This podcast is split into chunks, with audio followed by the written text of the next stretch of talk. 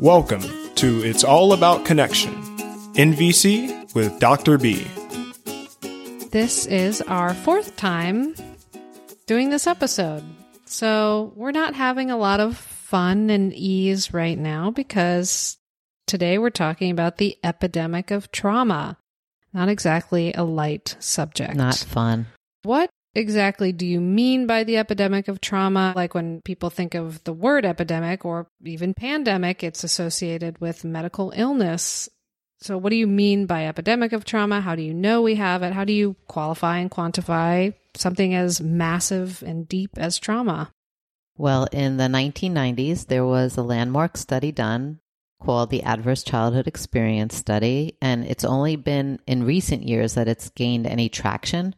Many people now in education and in the mental health field know of the ACE study, but for those of our listeners that don't know, I will give you a very brief. Early 1990s, there was a sample of about 17,000 folks that took a survey that asked them, okay, from the ages of 0 to 17, how many of these things happened to you? And they listed out 10 indicators. Things like sexual abuse, physical abuse. Did you grow up in a household where there was mental illness? Did you grow up in a household where there was drug abuse? Did you grow up in a household where your parents were separated or divorced, where you saw a mom being treated violently? So there were 10 of these, and they would have folks say yes or no to that, and then they would walk away with a score from 0 to 10, 0 meaning no trauma, 10 meaning the most. And what they found after giving that survey to 17,000 plus people is two thirds of the people said that they had had at least one of those things, and many of them said many of those things happened to them when they were between the ages of 0 and 17.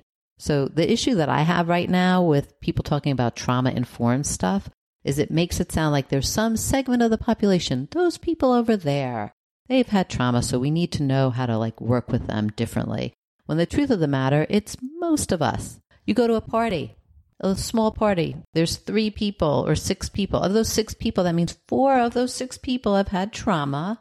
People that have had trauma tend to respond in a very particular way because they need to create safety for themselves. Can you tell us how trauma is related to NVC and why you say that NVC is the cure to this epidemic? That's a pretty bold statement to make. It is a bold statement, but I back it. I back it for sure. Let me start with a quick story and a cliffhanger. Years ago, I was working with this young man in my program. I ran a restorative justice program for eight years.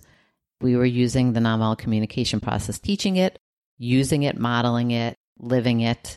And I had a good friend who was working with the same kid in the school district. She was telling me one Saturday morning when we were working out how this kid runs off of school grounds every day. F this, F that, every day. And I looked at her and I said, you know, I totally could see that kid doing that, but he doesn't ever do that at Community Connections, the program that I ran. And my friend looked at me and she said, Well, that's great, but how are you going to transfer that behavior? And I was stopped in my tracks by that statement. In fact, it kept me awake for two weeks. Like I was waking up in the middle of the night trying to think to myself, It's right. What if we can't transfer that behavior? What good is the work that we're doing? After two weeks of thinking about that question, the answer came to mind. And I think I literally woke up, like sat up in bed with the answer and that's my cliffhanger right there. I'm going to come back to that. So you're going to keep us hanging. Yep. When people have had trauma, they need safety. Their brains are actually wired to be on like this heightened alert for safety because they haven't had safety. And we see a lot of these behaviors where people fight by yelling or raising their voice or saying obscenities or flight, running away, or freezing. And this is all in service to get people safe. There's a part of the brain called the amygdala. That's what it does. It's it's on this alert, like keep me safe, keep me safe, keep me safe.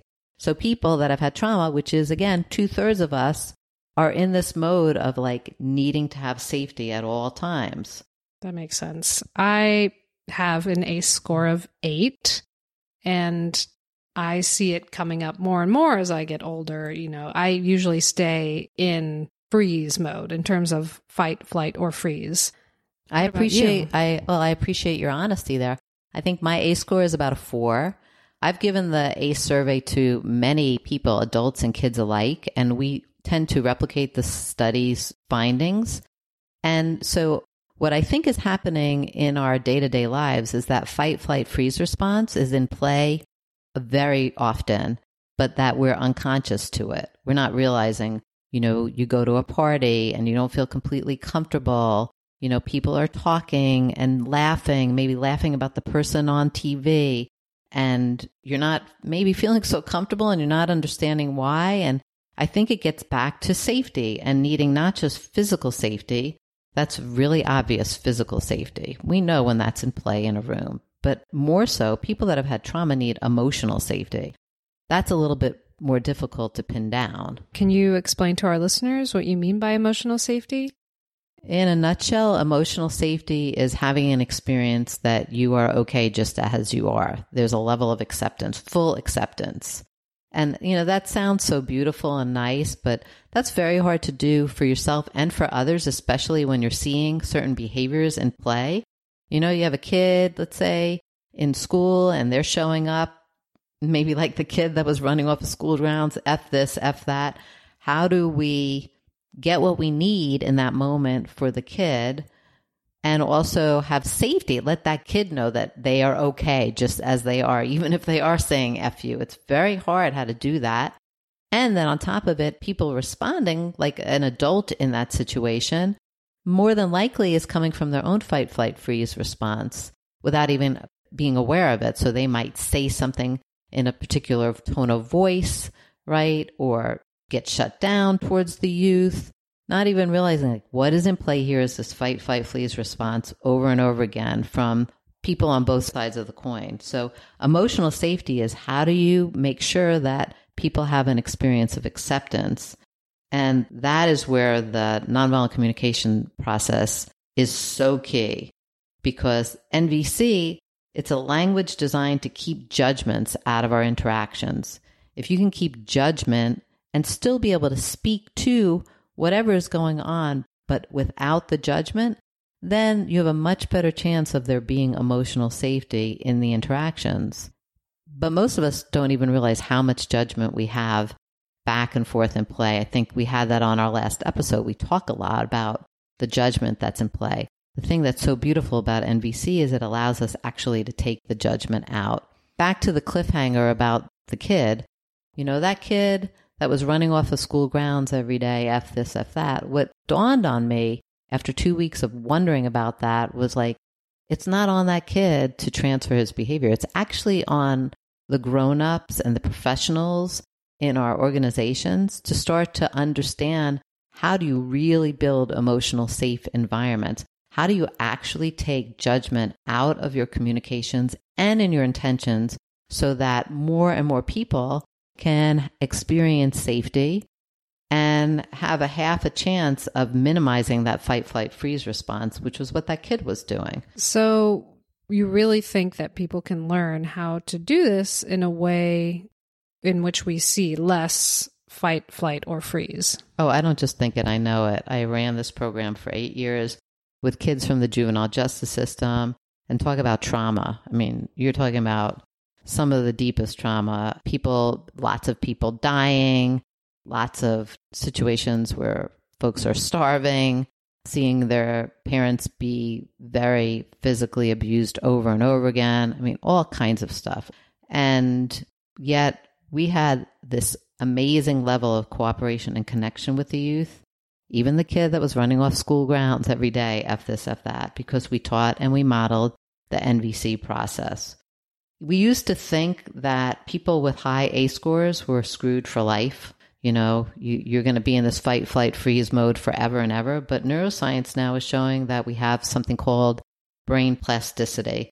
So you can actually grow new neural pathways, and that safety part of your brain doesn't have to be on patrol all the time. And I think what you brought up earlier about how the onus doesn't have to be on the kid. Everyone can take part in this process and make it easier for for people to well, participate. Well, not just easier. I mean, imagine if everybody knew the nonviolent communication process and we were intentionally taking judgments and keeping safe interactions all the time. Then that means a kid showing up with a certain kind of behavior would be responded to in a way where you could still say as the adult, you know, what you needed or what was troubling for you, but do it in a way that could be received. If we were all skilled in being able to do that everywhere, in our schools, in our organizations, governmental institutions, I mean, we, we have that now even at, on the political realm.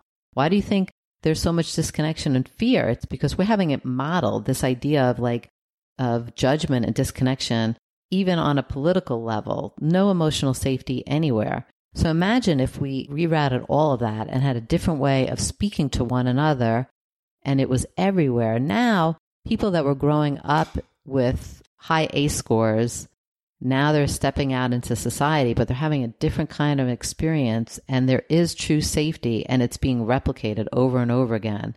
Every time you can help a person that has had a high ACE score to respond where there is not a fight, flight, freeze response, that's when your brain gets to lay down new tracks every time that happens for somebody. So eventually, that kid that we were talking about will transfer the behavior, but he has to have a lot of experiences where there's true safety involved. Every person you meet isn't going to know NVC, so they may not respond to you in a way that makes you feel emotionally safe. But having had that practice over and over again, having had that safe environment recreated, maybe he can, you know, take it out there and still have it regardless of whether or not someone responds to him. True. And really my goal is that there's more and more and more people that have the skills, more and more and more. That's that's what I'm about here. That's the dream. That is the dream. I think that's enough of this Debbie Downer conversation for one day. But now hopefully people have a little bit of understanding of why NVC is so key. And I really do believe it can be the cure to the trauma epidemic. All right. Well, thank you again, listeners, for tuning in today and catch us next week. You've been listening to It's All About Connection, NVC with Dr. B. For more episodes and guest bios, please visit us at www.thebigbiemethod.com. That's www.the B I G B I E M E T H O D dot com. And remember, empathy first